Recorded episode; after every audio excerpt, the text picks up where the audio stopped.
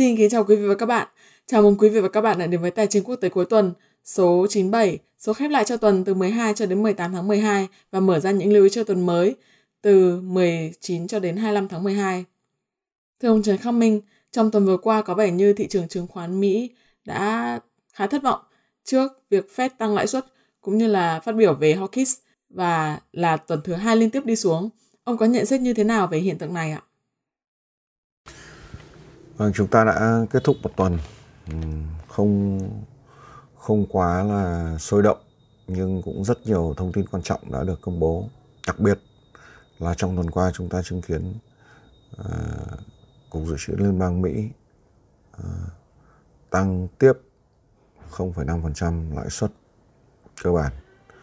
Ngay sau đó thì ECB, Ngân hàng Trung ương châu Âu cũng tăng 0,5% và cuối cùng thì chúng ta cũng đã thấy rằng là Ngân hàng Trung ương Anh cũng tăng tiếp lãi suất. Nếu chúng ta nhìn lại trong cả năm 2022 thì nếu trên phương diện là các đợt tăng lãi suất chính sách ở trên 90 ngân hàng trung ương lớn của toàn thế giới thì chúng ta thấy rằng là có thể đánh giá rằng năm 2022 là năm của những đợt tăng lãi suất nhanh và dữ dội, đặc biệt là nó cho thấy rằng là việc mà ảnh hưởng của lạm phát lan rộng cho thấy rằng là các đợt tăng lãi suất có vẻ như chưa được hiệu quả lắm trong việc kiềm chế lạm phát. Như vậy, trong năm 2023 sắp tới thì rất có thể là cũng chưa hẳn là kết thúc chính sách thắt chặt tiền tệ và tăng lãi suất. Và hy vọng của thị trường thì mong muốn rằng Mỹ và các quốc gia phát triển sẽ sớm thay đổi chính sách tiền tệ để chuyển sang chính sách nới lỏng, thúc đẩy tăng trưởng kinh tế. Tuy nhiên tôi không quá lạc quan trong năm 2023 khi mà tình huống là lạm phát vẫn rất cao. Và chúng ta thấy rằng là trong tuần vừa qua thì đã có lúc chỉ số S&P 500 chạm 4.140 điểm và sau đó đi xuống. Thì vậy thì có phải đây là đi xuống ngay lập tức hay không? Thì có lẽ là còn quá sớm. Tuy nhiên là như biểu đồ về S&P 500 chúng ta đang quan sát thì thấy rằng là rất có thể đây là một cú fake out kỹ thuật.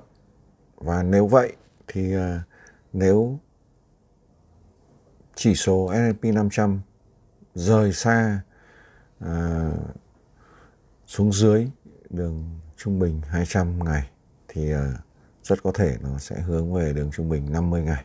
Và nếu vậy thì chúng ta có thể lấy mức kỹ thuật như sau. Hãy theo dõi khu vực 3.812 điểm cho đến 3.800 điểm. Nếu khu vực này bị bẻ gãy sớm thì chúng ta sẽ thấy rằng chỉ số S&P 500 sẽ lại có xu hướng quay xuống khu vực quanh 3.500, thậm chí là thấp hơn 3.500 điểm. Và như vậy thì có vẻ như là thị trường chứng khoán đi xuống cũng khá rõ ràng. Tuy nhiên là trong tuần vừa qua thì chúng ta thấy rằng là mặc dù các chỉ số chứng khoán chính của Mỹ đi xuống nhưng không có hiện tượng hoảng loạn hay còn gọi là hoảng sợ quá đà như những lần trước. Liệu đây có phải là tác động của tâm lý Santa Rally hay không, thì có lẽ là chúng ta chờ trong tuần tiếp theo này sẽ rõ ràng hơn. Hy vọng là giúp ích được một số tư duy nhất định về tình hình tài chính quốc tế. Đối với những thị trường mà chúng ta thường hay theo dõi như thị trường tiền tệ, cặp EURUSD, USD Yên Nhật, thị trường hàng hóa như vàng, dầu thô hay thị trường cryptocurrency, ông có nhận xét như thế nào về những diễn biến ngắn hạn sắp tới trên những thị trường này ạ? Chúng ta đi vào phân tích ngắn hạn một số đồng tiền chủ chốt và hàng hóa đặc thù. Đầu tiên là chỉ số DXY, chỉ số sức mạnh đồng đô la Mỹ. Thì chúng ta thấy rằng nếu chỉ số này tích lũy trên mức 103.37 thì nó có thể hồi phục về khu vực 105.76 cho đến 107.87. Ngược lại, nếu 103.37 không được giữ vững và bị xuyên thủng thì chỉ số này sẽ lùi tiếp xuống khu vực quanh 102 hoặc thấp hơn. Do đó, chúng ta thấy cặp tiền euro đô la Mỹ sau khi chạm mức 1.0735 xấp xỉ mức kỹ thuật mà tôi đã nêu ở mấy số trước thì có xu hướng lùi lại. Vậy thì đánh giá ngắn hạn cặp tiền này như sau. Nếu cặp euro đô la Mỹ tiếp tục điều chỉnh ở dưới mức 1.0735 thì nó sẽ điều chỉnh về khu vực 1.0276 cho đến 1.0134 trong vòng 1-2 tuần tới, trong vòng vài tuần tới. Ngược lại, nếu mức 1.0735 được vượt qua và củng cố ở trên mức này thì cặp tiền này có thể hướng về khu vực 1.0786 cho đến 1.0908. Đó là một khu vực cũng rất quan trọng. Tiếp theo, cặp tiền thứ hai chúng ta quan sát đó là cặp tiền đô la Mỹ Yên Nhật. Thì như chúng ta đã thấy rằng là trong tuần vừa qua thì cặp tiền này cũng dao động không quá rõ ràng về xu hướng. Khi mà hồi phục lên thì lại đi xuống khá mạnh. Vậy thì đánh giá ngắn hạn như thế nào? Nếu cặp tiền này tiếp tục đứng vững trên 133.5 thì nó có thể tăng trưởng trở lại khu vực 137.8 cho đến 141. Ngược lại, nếu khu vực 133.5 bị xuyên thủng và mọi điều chỉnh đều diễn ra ở dưới mức này thì chúng ta có thể được chứng kiến cặp tiền này lùi về khu vực xấp xỉ 130 cho đến 127 trong vòng vài tuần tiếp theo. Đặc biệt là hãy lưu ý những tuần đầu của năm 2023. Cặp tiền này thường biến động rất mạnh trong các tuần đó. XAU vàng. Thì chúng ta thấy là trong tuần vừa qua, sau khi vàng đạt mức cao nhất là 1.824.4 đô la Mỹ một ounce thì nó có lùi lại.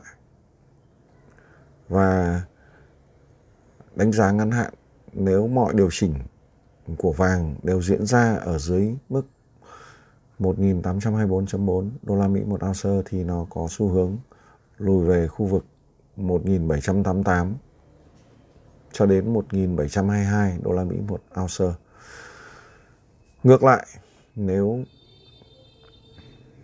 mức 1.824.4 đô la Mỹ một ounce bị vượt qua và giá vàng đứng vững ở trên mức này thì có thể sẽ hướng lên khu vực 1.842 cho đến 1.896 đô la Mỹ một ounce hoặc cao hơn một chút. Đó là vàng. dầu thô chúng ta thấy rằng vẫn tiếp tục xu hướng dao động nhưng mang tính từ từ đi xuống. Cho nên đánh giá ngắn hạn thì như thế này. Nếu mọi điều chỉnh của giá dầu thô vẫn tiếp tục ở dưới mức 83.3 đô la Mỹ một ounce thì đô la Mỹ một thùng, thì nó vẫn có xu hướng lùi về khu vực 64 cho đến 60 đô la Mỹ một thùng hoặc thậm chí là thấp hơn. Tôi cho rằng sau khi các nhóm G7 cũng như là Liên minh châu Âu đưa ra áp dụng mức giá trần mua dầu của Nga thì rất có thể là giá dầu sẽ vẫn tiếp tục không có xu hướng tăng lên trong ngắn hạn và có thể vẫn tiếp tục điều chỉnh đi xuống. Cuối cùng thì chúng ta đã thấy rằng sau một giai đoạn sideways up thì thị trường crypto vào cuối tuần vừa qua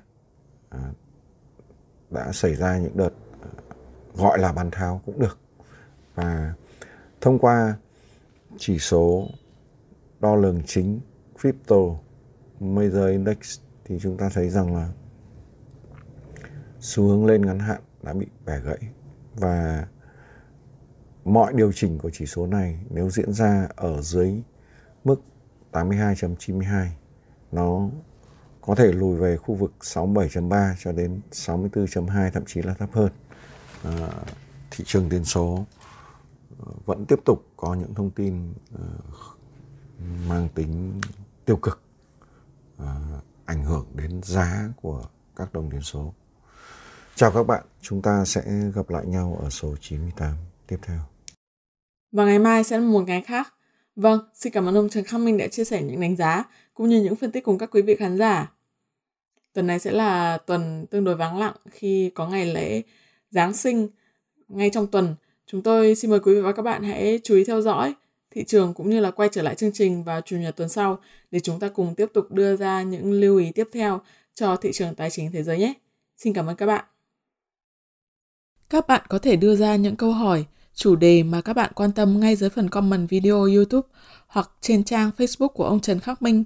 Ngoài ra, hòm thư trần.khắc.minh@gmail.com cũng luôn hoạt động để nhận những thắc mắc, góp ý từ khán giả. Những câu hỏi, chủ đề được đề xuất bởi các bạn sẽ được ông Trần Khắc Minh giải đáp trong các số tài chính quốc tế tiếp theo. Đối với những quý vị có nhu cầu liên hệ tham gia các khóa học phân tích thị trường chứng khoán, vàng, forex, crypto hay là hàng hóa, v.v.